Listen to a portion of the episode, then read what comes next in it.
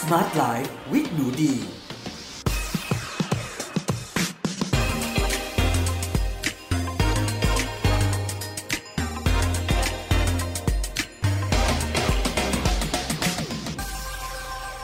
สวัสดีค่ะ ยินดีต้อนรับเข้าสู่ Med Listening Podcast ในรายการ Smart Life with หนูดี กับดิฉันหนูดีวานิสาเรสค่ะ และในวันนี้นะคะเราก็ยังอยู่ด้วยกันเหมือนเดิมค่ะ กับเรื่องราวของการเริ่มต้นทำ IF 16 ทับ8อะสำหรับคนที่เคยได้ยินคำว่า IF นะคะ หรือว่า intermittent fasting มาแล้วเนี่ย ก็คงจะนึกภาพออกเลยว่า อ๋อ มันคืออะไร แต่สำหรับหลายๆคนที่อาจจะไม่เคยได้ยินคำนี้มาก่อนเลยเนี่ย IF นะคะ หรือว่า intermittent fasting เนาะ เป็นคำที่แปลมาจากภาษาอังกฤษนะคะ intermittent แปลว่าเป็นช่วงๆ เป็นระยะระยะ fasting ก็คือการอดอาหารค่ะ หรือว่าการไม่รับแคลอรี่เข้าไปในร่างกายนะคะ การกินแบบ intermittent fasting นะคะ เป็นวิธีการแยกการอด และอิ่มให้ขาดออกจากกันอย่างชัดเจนเลยนะคะ คือเราจะไม่กินไปเรื่อย ๆ แบบมันชิ่งมันชิ่งว่าอุ้ยตายละ อาหารขนม ชานมไข่มุกกาแฟอะไรประมาณนี้ ไม่เราจะมีช่วงการกิน และการหยุดรับแคลอรี่ คือไม่เคี้ยวแต่ดื่มน้ำดื่มชาดื่มกาแฟที่ไม่มีแคลอรี่ได้นะคะ อันนี้ไม่มีข้อจำกัดอะไรให้ขาดออกจากกันค่ะ ทีนี้เนี่ยหลาย ๆ คนที่ไม่เคยได้ยินมาก่อนเลย ก็อาจจะสงสัยว่า โอ๊ยทำไมมันเป็นเทรนด์เป็นกระแสจังเลยตอนนี้ มันดีหรือไม่ดีมันจะเหมือนกับ Atkins Diet Paleo um, Ketogenic Diet South Beach อะไรอีกเยอะแยะหรือเปล่าไดเอทต่างๆ ที่แบบ low carb high fat อะไรประมาณนี้ที่ที่คนพูดถึงและแชร์กันอยู่นะคะจะบอกว่าการกินแบบ IF นะคะ การรับประทานการแยกการอิ่มและอดให้ออกจากกันเนี่ยค่ะเอ่อตัวนี้เนี่ยมีงานวิจัยทางการแพทย์เยอะ มากมากมากมากมากและเป็นงานวิจัยทางการแพทย์ที่น่าเชื่อถือมาก ๆ เช่นกันนะคะมีข้อดีอยู่มากมายค่ะ แล้วก็มีข้อห้ามข้อจำกัดเช่นกันเนาะเพราะอันนี้นะคะการกินแบบ IF นะคะมันจะ ต่างกับการกิน plant based whole food หรือการกินเน้นพืชที่ไม่ว่าคุณจะมีสุขภาพไหนนะคะ คุณอายุเท่าไหร่ คุณสามารถกินได้เลย ไม่มีข้อห้ามข้อจำกัดนะคะ เป็นสิ่งที่ดีกับทุกสุขภาพ แต่ว่าการใช้ไลฟ์สไตล์แบบ IF หรือว่า intermittent fasting เนี่ยค่ะเเราจะเราจะจำกัดช่วงเวลาของการกินลงมานะคะ ย่นย่อมันลงมา เพราะฉะนั้นเนี่ยค่ะแคลอรี่ที่เราจะได้รับเนี่ยก็จะ น้อยลงไปเองโดยอัตโนมัติ เพราะฉะนั้นก่อนที่เราจะเริ่มเข้าเนื้อหากันนะคะ ก็จะต้องพูดถึงข้อจำกัดนิดนึงก่อนนะคะ ก็คือพูดถึงข้อควรระวังก่อนเลยเนาะดีถือว่ามันเป็นเป็นสิ่งสำคัญที่เราต้องพูดถึงก่อนนะคะ ก็คือว่าผู้ที่หนูดีจะกล่าวถึงดังต่อไปนี้เนาะก็ไม่สามารถทำ IF ได้นะคะ เพราะว่าคุณจำเป็นต้องได้แคลอรี่เยอะมากใน 1 วันเนาะ ก็คือเด็กที่กำลังโตนะคะ ใครก็ตามที่อายุต่ำกว่า 18 ปีเนาะหนูอย่าเพิ่งทำ IF นะคะ ถ้าหนูอยากลดอ้วนหนูรอให้หนูพ้นอายุ 18 ไปก่อนนะคะ หนูจะทำ IF ได้ค่ะ อันนี้แพทย์แนะนำนะคะ ข้อที่ 2 คือคุณแม่ตั้งครรภ์นะคะ กับคุณแม่ให้นมบุตรค่ะ คุณแม่ทั้ง 2 ประเภทนะคะ คุณแม่ต้องได้แคลอรี่เยอะมาก เพราะคุณแม่ไม่ใช่เลี้ยงแค่ตัวคุณแม่นะคะ คุณแม่ต้องเลี้ยงเบบีอีกคนหนึ่งด้วยเนาะ เพราะฉะนั้นคุณแม่รอให้น้องหย่านมก่อนนะคะ คุณแม่อยากเรียกกู้คืนหุ่น คุณแม่ค่อยทำ IF แต่นี้มั่นใจว่าถ้าคุณแม่ให้นมน้องด้วยตัวเองนะคะ เดี๋ยวแป๊บเดียวค่ะ แล้วถ้าเลี้ยงน้องเองด้วยนะคะ คุณแม่จะหุ่นดีไปเลยโดยอัตโนมัตินะคะ คุณแม่จะไม่จำเป็นต้องทำ IF ก็ได้ ยกเว้นคุณแม่อยากหน้าเด็ก คุณแม่ก็ทำได้นะคะ เพราะ IF นี่จะมีชื่อเสียงเรื่องการทำให้หน้าเด็กด้วยเนาะเพราะว่ามาจากกระบวนการหนึ่งนะคะ ที่เรียกว่า autophagy คือการที่ร่างกายเก็บกินเซลล์เก่าเป็นพลังงานเนาะ โอเคค่ะ ทีนี้นะคะผู้ที่เป็นโรคบางประเภทนะคะควรปรึกษาแพทย์ก่อนค่ะ เช่น ผู้ป่วยนะคะที่เป็นโรคเบาหวานประเภท 2 แล้วก็รับประทานยาอยู่หรือว่าฉีดยาฉีดอินซูลินอยู่นะคะ อันนี้ไม่ใช่ว่า IF มันเป็นอันตรายนะ แต่ว่าคุณจะต้องอยู่ในความควบคุมของแพทย์ว่ามันจะมีประเด็นเรื่องของการน้ำตาลในกระแสเลือดหรืออะไรก็ตามก็ให้แพทย์เขารู้สักนิดหนึ่งนะคะ ส่วนอีกโรคหนึ่งนะคะ คือโรคที่หนูดีเป็นเนาะก็คือโรคกรดไหลย้อนนะคะ อันนี้เนี่ยก็ควรจะต้องปรึกษาแพทย์หรือว่าใช้ความระมัดระวังค่ะ หนูดีมีภาวะกรดไหลย้อน หนูดีก็ทำ IF ได้แล้วก็ประสบผลสำเร็จเป็นอย่างดีนะคะ ไม่มีปัญหาอะไร แต่ก็มีข้อควรระวัง เช่น ตอนท้องว่างเราจะไม่กินกาแฟดำประมาณนี้ค่ะเนาะอันนี้ก็เป็นข้อควรระวังของผู้มีภาวะกรดไหลย้อนค่ะ รวมถึงผู้ที่เคยมีโรคนะคะ กี่ยวกับภาวะการกินอาหารไม่พอ หรือภาวะการกินผิดปกตินะคะ เช่นบูลิเมียแอนอเร็กเซียนะคะสองโรคนี้นะคะ ก็แพทย์ไม่ค่อยอยากให้ทำ intermittent fasting เพราะว่าเป็นโรคที่ชอบอดอาหารอยู่แล้ว แล้วบางคนเนี่ยอดจนเสียชีวิตเลย เพราะฉะนั้นก็แพทย์ก็กลัวว่าถ้าคุณมาทำ IF เนี่ย มันอาจจะไปกระตุ้นโรค ให้กลับมามีปัญหาขึ้นมาอีกได้ เพราะฉะนั้นก็อาจจะฝากตรงนี้ไว้นิดหนึ่งว่า อาจจะต้องงดเว้นข้ามไปนะคะ ไปใช้วิธีการดูแลหุ่นในรูปแบบอื่น ๆ ค่ะ เพราะฉะนั้นมาถึงตรงนี้แล้วนะคะ หลาย ๆ ท่านก็อาจจะสงสัยอยากรู้ว่ามันมีข้อดียังไงแล้วเริ่มต้นยังไง หนูดีก็อยากจะแชร์ว่าข้อดีก่อนแล้วกันนะคะ ข้อดีนะคะของการทำ IF สำหรับผู้ที่ไม่ได้มีข้อจำกัดดังที่ได้กล่าวไปแล้วนะคะก็อ้ออีกอีกคนหนึ่งด้วยค่ะ ผู้ที่น้ำหนักต่ำกว่าเกณฑ์ไม่ให้ทำนะ คุณอายุเกิน 18 คุณไม่ได้เคยเป็น anorexia bulimia แต่คุณน้ำหนักต่ำกว่าเกณฑ์มากผอมมากเกินไปก็ทำไม่ได้นะคะ คุณอาจจะต้องการแคลอรี่เยอะอะมาพูดถึงพวกเราที่เหลือหรือว่า the rest of us เนาะอะพวกเราที่เหลือที่สามารถทำได้ไม่อยู่ในข้อห้ามนะคะ ก็ผลดีเนี่ยโอ้ข้อดีเยอะมากจริง ๆ เลยทุกๆ คน ข้อดีอันนึงก็คือว่าคุณจะควบคุมหุ่นคุณได้ง่ายมากค่ะ อันนี้ก็สำหรับสาวๆนะคะ พุงเหนียงต้นขานะคะ ปีกแขนนะคะ สารพัดสิ่งหน้าอ้วนอูมอะไรต่างๆ เนาะอันนี้ช่วยจริง ๆ ก็คือการที่ปกติเรากินนะอ่ากินไปเลยตามใจปากนะคะ กินตอนไหนก็ได้ บางทีแบบกิน 6 มื้อ 7 มื้อ 8 มื้อเนาะ ก็ตรงนี้ค่ะ จะบอกว่าข้อดีที่ได้ก็คือแคลอรี่มันจำกัดโดยอัตโนมัติ แล้วถ้าเกิดคุณอะทำเป็นไลฟ์สไตล์ทำเป็นประจำช่วงที่คุณเลือกที่จะ ไม่รับแคลอรี่เนี่ยคุณสามารถดื่มน้ำนะคะน้ำสะอาดปริมาณไม่จำกัดนะคะ ชาสมุนไพรที่ไม่มีแคลอรี่ ไม่เติมน้ำตาล ไม่เติมนม ถ้าคุณไม่ได้เป็นกรดไหลย้อนแบบหนูดี คุณจะเลือกกินกาแฟดำตอนระหว่างที่เป็นช่วง fasting หรือช่วงอดก็ได้เช่นกันเนาะหนูดีอะไม่ค่อยชอบเรียกว่าช่วงอด เพราะหนูดีไม่รู้สึกว่าอดหรอก เพราะเวลาเราดื่มน้ำได้เอาน้ำลูบท้องมันก็อิ่มละค่ะนะคะดีจะเรียกว่าช่วงไม่รับแคลอรี่มากกว่า มันมันค่อนข้างเป็นภาพที่จริงกว่าเนาะ คุณก็จะได้ในเรื่องของหุ่นเนี่ยกระชับ firm เร็วมากเลย แล้วออีกสิ่งหนึ่งนะคะ บางคนบอกโอ้ยอดอย่างเงี้ยร่างกายนะต้องไปย่อยเอากล้ามเนื้อมาใช้นะ อดไปนานๆนะกล้ามเนื้อเหลว ดูซิเหลือแต่อะไรก็ไม่รู้เป็นแผ่นๆห้อยๆ เป็นมีแต่ไขมันไม่ใช่ อันนี้เข้าใจผิดนะคะ เพราะว่าร่างกายมนุษย์เนี่ยค่ะ เขาจะเลือกที่จะเอาไขมันเนี่ย ไปย่อยใช้เป็นพลังงานก่อน เพราะนั่นคือเหตุผลหลักเลยที่ร่างกายมนุษย์อะวิวัฒนาการมาให้เก็บไขมัน มันคือแหล่งพลังงาน go to คือแหล่งพลังงานสำรองเนี่ยที่ร่างกายจะเลือกหยิบมาใช้ในเวลาที่เราไม่มีแคลอรี่อาหารเข้ามาจากข้างนอกเนาะแล้วกล้ามเนื้อเนี่ยเขาจะย่อยมาใช้หลังสุดเลยนะคะ เพราะว่าร่างกายต้องการเก็บกล้ามเนื้อไว้ให้เราอะเดินไปหาอาหารเนาะเพราะฉะนั้นไม่ต้องเข้าใจผิดนะว่าโอ้ยทำ IF แล้วกล้ามเนื้อหาย no สิ่งที่จะหาย คือไขมันก่อนเด้อจนมันไม่เหลือไขมันอะไรจะให้ย่อยแล้วนะคะ แล้วมันค่อยไปย่อยกล้ามเนื้อ แต่ถึงตอนนั้นเนี่ยมันมันมันไม่เกิดขึ้นหรอกค่ะมันนานแสนนาน จนไม่ไม่น่าจะเกิดขึ้นเลยโอเคสจะเกิดน้อยมากเนาะเพราะหนูดีคิดว่าพวกเราน่าจะมีไขมันสำรองกันเยอะมากนะคะ ใครที่สนใจจะทำ IF เนี่ย หนูดีมั่นใจว่าคุณต้องมีคลังไขมันสะสมไว้ในระดับหนึ่งแล้วล่ะเนาะเพื่อให้สามารถนำมาใช้ได้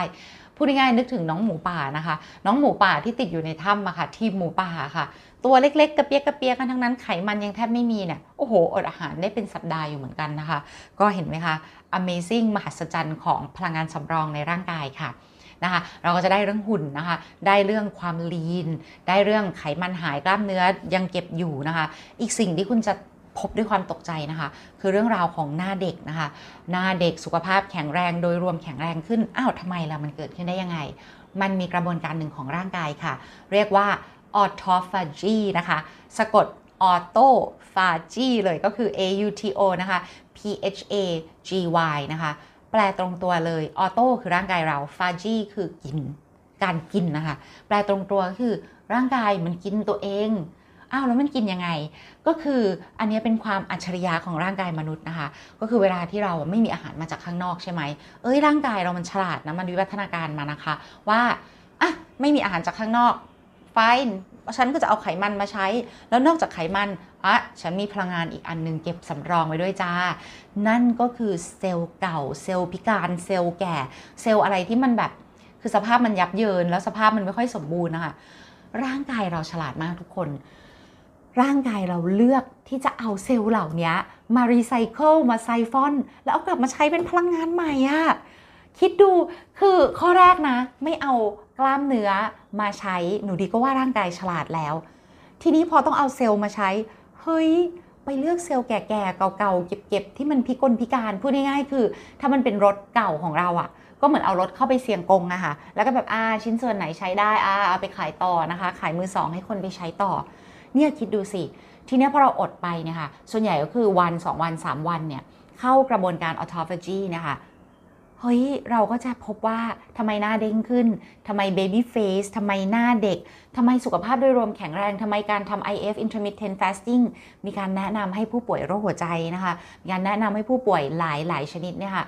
ภาวะอ้วนล้นเกินหรืออะไรต่างๆทำเนี่ย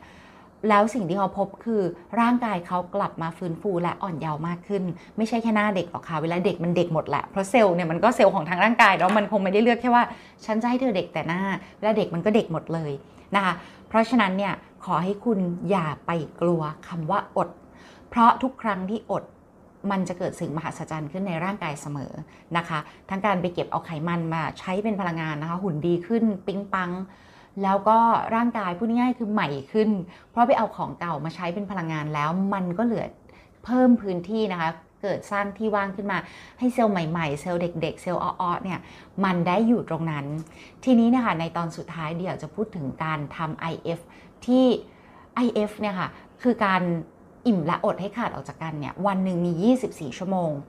มันมีได้หลายสูตรมากๆเลยนะทุกคนอาทิอะวิธีเปรียบเทียบง่ายๆ คือกินแบบพระ เพราะว่าคนไทยเราชินอยู่ละอะกินแบบพระก็คือกินวันละ1มื้ออะฉันมื้อเดียว หรือกินปกติฉัน 2 มื้อใช่ไหมคะ ทีนี้เนี่ย เวลาที่เราเห็นตัวเลข IF แล้วต่อด้วยตัวเลข 2 ชุดที่มันถูก slash ออกจากกันเนี่ยค่ะ ตัวเลขชุดแรกเนี่ยค่ะจะหมายถึงชั่วโมงที่คุณเลือกที่จะไม่กินไม่รับแคลอรี่ แต่ย้ำอีกครั้งคุณต้องกินน้ำเปล่านะ เอาให้ปลอดภัยสุดนะคะ น้ำเปล่าค่ะ น้ำเปล่าไปเลยบางคนบอกน้ำเปล่าบีบมะนาว ระวังนิดหนึ่งเรื่องของการบีบมะนาวหรือว่าใส่ apple cider vinegar เนาะเพราะว่าบางทีพวกนั้นก็มีแคลอรี่เหมือนกันนะคะ บางทีเราบีบหนักมือไปหน่อยนะอ้าวคุณหลุดฟาสแล้วเนาะเอาเป็นว่าถือซะว่าหนูดีขอเลือกเบสิกเป็นน้ำเปล่าแล้วกันนะคะ ก็คืออย่างหนูดีเนี่ยกิน IF 16ทับ8 16 คือจำนวนชั่วโมงที่หนูดีไม่รับแคลอรี่ทีนี้เนี่ย 16 อาจจะดูเยอะ โอ้โห เธอไม่กินอาหารวันละ 16 ชั่วโมง เปล่าไม่ใช่ มันรวมเวลานอนด้วยพี่น้อง มันรวมไป 8 ชั่วโมงเนาะ เพราะฉะนั้นเนี่ยค่ะ 16 ทับ8ก็คือเอาจริงๆ หนูดีก็มีช่วงที่แบบทำอะไรสวยๆ ดื่มน้องดื่มน้ำทำงานไปออกกำลังกายไปเนี่ย ก็ตีสว่า 7-8 ชั่วโมง อีก 8 ชั่วโมงกินได้ตามสบาย นะคะทีนี้เนี่ยถ้าพูดกันแค่ IF ไม่รวมว่าโอ้ในนั้นควรกินอาหารคลีนด้วยอะไรด้วยเนี่ยเอาจริงๆคือคุณก็กินไปกินอย่างที่คุณเคยกินกินอะไรก็ได้นะคะ ถ้าเอาเป็นสูตร IF แท้ๆเขาจะไม่มายุ่งกับลักษณะอาหารที่คุณกินเนาะแต่ถ้าจะเอาให้สุดก็แน่นอนการกินอาหารสุขภาพ การกินดีกินคลีนกิน plant based มันย่อมดีกว่าอยู่แล้วนะคะ แต่เราโฟกัสแค่ IF ก่อน เพราะว่าแค่คุณลดจำนวนมื้อของวันลง หั่นช่วงกินกับช่วงไม่กินเอาให้ขาดออกจากกันเนี่ย คุณก็ได้ประโยชน์เต็มๆละยังไงซะใน 8 ชั่วโมงนั้นบอกเลย ต่อให้คุณแบบอัดอัดอัดอัดเข้าไปเนี่ยมันยากมากนะ ที่จะกินให้ได้เยอะเท่ากับ 3 มือแล้วไม่จำกัดเวลานะคะเพราะฉะนั้นแคลอรี่คุณลดตามธรรมชาติอยู่แล้ว ทีนี้นะคะ16ทับ8ทำไมดีเลือก 16ทับ8แล้วทำไมคนจำนวนมากเลือก 16ทับ8เพราะมันง่ายสุดอะมันสะดวกมันก็พูดง่ายๆคือเอาง่าย ๆเลยนะใน 8 ชั่วโมงนั้นคุณกินก็กินแค่ 2 มื้อนะคะแล้วถามว่ากิน 3 มื้อใน 8 ชั่วโมงได้ไหม อยากจะบอกว่าลองเลยค่ะ เพราะคิดว่ามือใหม่หัด IF ทุกคนเนี่ย ไอ้ 8 ชั่วโมงนั้นอะคุณต้องพยายามยัด3มือเข้าไปได้ แล้วจะบอกว่าคุณอาจจะเป็นหนึ่งในคนแบบหนูดีก็ได้ แล้วดิฉันก็พบว่า เฮ้ยมันไม่ใช่หนูดีคนเดียวนะ ที่ทำตัวแบบนั้น 10 นาทีสุดท้ายนาทีทอง ใน 8 ชั่วโมงนั้นมันจะมี 10 นาทีสุดท้ายทุกคน แล้วเราก็จะพบว่า เราจะลนแล้วเราก็จะแบบมันมีอาหารอะไรกินอยู่ตรงนี้บ้าง ฉันมีเวลากินอีก10นาที ฉันจะต้องกินมันเข้าไป แล้วเราก็จะลนแล้วเราก็จะกิน แล้วเราก็จะตุกตุกตุกแอดแอดแอดแอดแล้วเราก็จะพบว่าไม่ต้องขนาดนั้นหรอก เอาเป็นว่า เอาเป็นว่ากลมๆอะ8ชั่วโมงนะคะ มันมันก็เหลือๆค่ะ ไม่ไม่ต้องไปลนใน 10 นาทีสุดท้ายค่ะ กินไปกินมาคุณจะพบว่าคุณสบายพุงมากกับวันละ 2 มื้อเนาะ แล้วก็อะทีนี้เรื่องช่วงเวลานิดนึงเลือกไปเลยค่ะ ช่วงเวลาที่มันเหมาะกับชีวิตคุณ อย่างตัวหนูดีเองเนี่ยก่อนกักตัว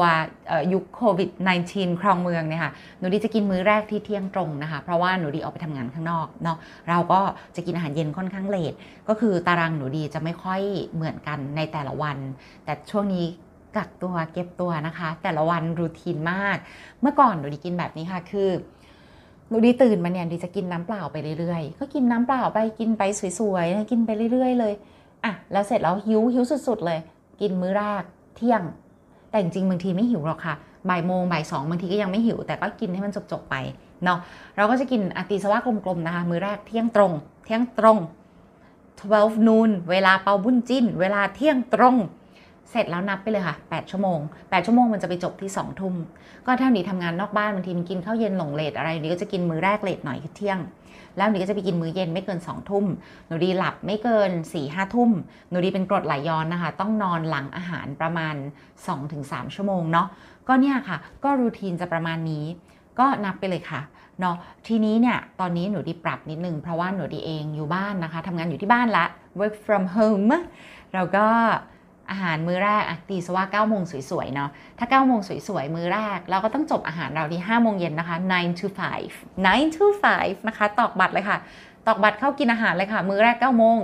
มื้อที่ 2 ไม่เกิน5โมงเย็นจบสวยๆ ได้นอนหัวค่ำด้วย เพราะว่าเป็นกรดไหลย้อนนะคะ ก็ถ้ากินในสูตรนี้หนูดีก็ได้นอนเร็วค่ะ ไม่งั้นนะใครที่เป็นกรดไหลย้อนจะรู้ถ้ากินอาหาร แล้วกินดึก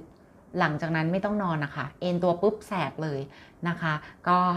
ถือว่าร่างกายเนาะหนูดีก็ไม่ได้คิดว่าร่างกายตัวเองต้องเพอร์เฟกอะไร โรคกรดไหลย้อนก็เป็นโรคทำตัวเองนะคะ จากการกินดึกในอดีตหนูดีรู้ตัวไปพบแพทย์แพทย์ก็บอกโรคทำตัวเองนะคะ กินดึกแล้วนอนเลย เป็นเวลาต่อเนื่องกันประมาณเดือนหนึ่งหลายปีมาแล้วก็ไม่เคยหายขาดอีกเลยเนาะก็เริ่มต้นด้วย IF อาจจะขอจบด้วยว่าก็อย่ากกินดึกนะคะ เพราะว่าเดี๋ยวเป็นกรดไหลย้อนเหมือนหนูดีนะคะ ชีวิตมันลำบากนิดนึง เนาะก็เนี่ยแหละค่ะ อยากเชิญชวนนะคะ IF 16ทับ8ใครที่คิดว่าอยากได้ประโยชน์นะคะ คุณไม่อยู่ในข้อห้ามข้อจำกัดลองทำดูค่ะแล้วก็อาจจะมีคำถามว่าทำแล้วมันโอ้มันเจ็บปวดทรมานไหมบอกเลยว่าถ้าคุณกินตามเวลารูทีนที่คุณจัดไว้นะคะ หลัง 3 วันร่างกายจะหยุดในการหลั่ง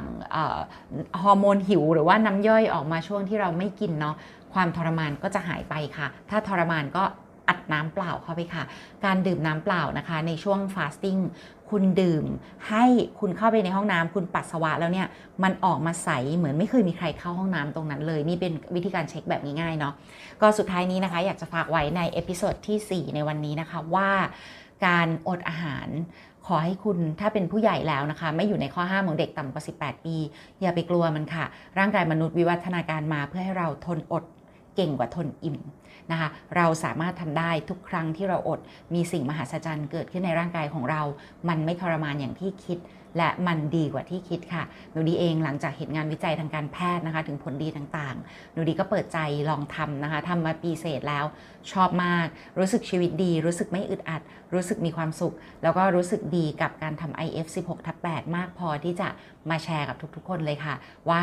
หนูดีชอบ หนูดีโอเค หนูดี happy ค่ะ แล้วเดี๋ยวใน episode ที่ 5 นะคะ เรามาคุยกันต่อว่า เราจะมี smart life นะการใช้ชีวิตอย่างฉลาดในทุกๆมิติเป็นอะไรนะคะ เราอาจจะไปแชร์กันในเรื่องอื่นๆ ก็ได้ค่ะ ในเรื่องของวิธีการคิดนะคะ จิตวิทยา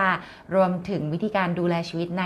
ด้านอื่นๆ ให้ครบสมบูรณ์ 360 องศาเนาะความทุกข์เป็นสิ่งที่เราหลีกเลี่ยงไม่ได้อยู่แล้วนะคะ ในชีวิตของเรา แต่ว่าเราสามารถจัดสรรให้มันมีความสุข ด้วยความฉลาดของเราได้ในส่วนที่เรายังพอควบคุมได้นะคะ ในมุมของเราโอเคเลยค่ะ แล้วเดี๋ยวพบกันใหม่ EP หน้า EP ที่ 5สำหรับวันนี้ สวัสดีค่ะ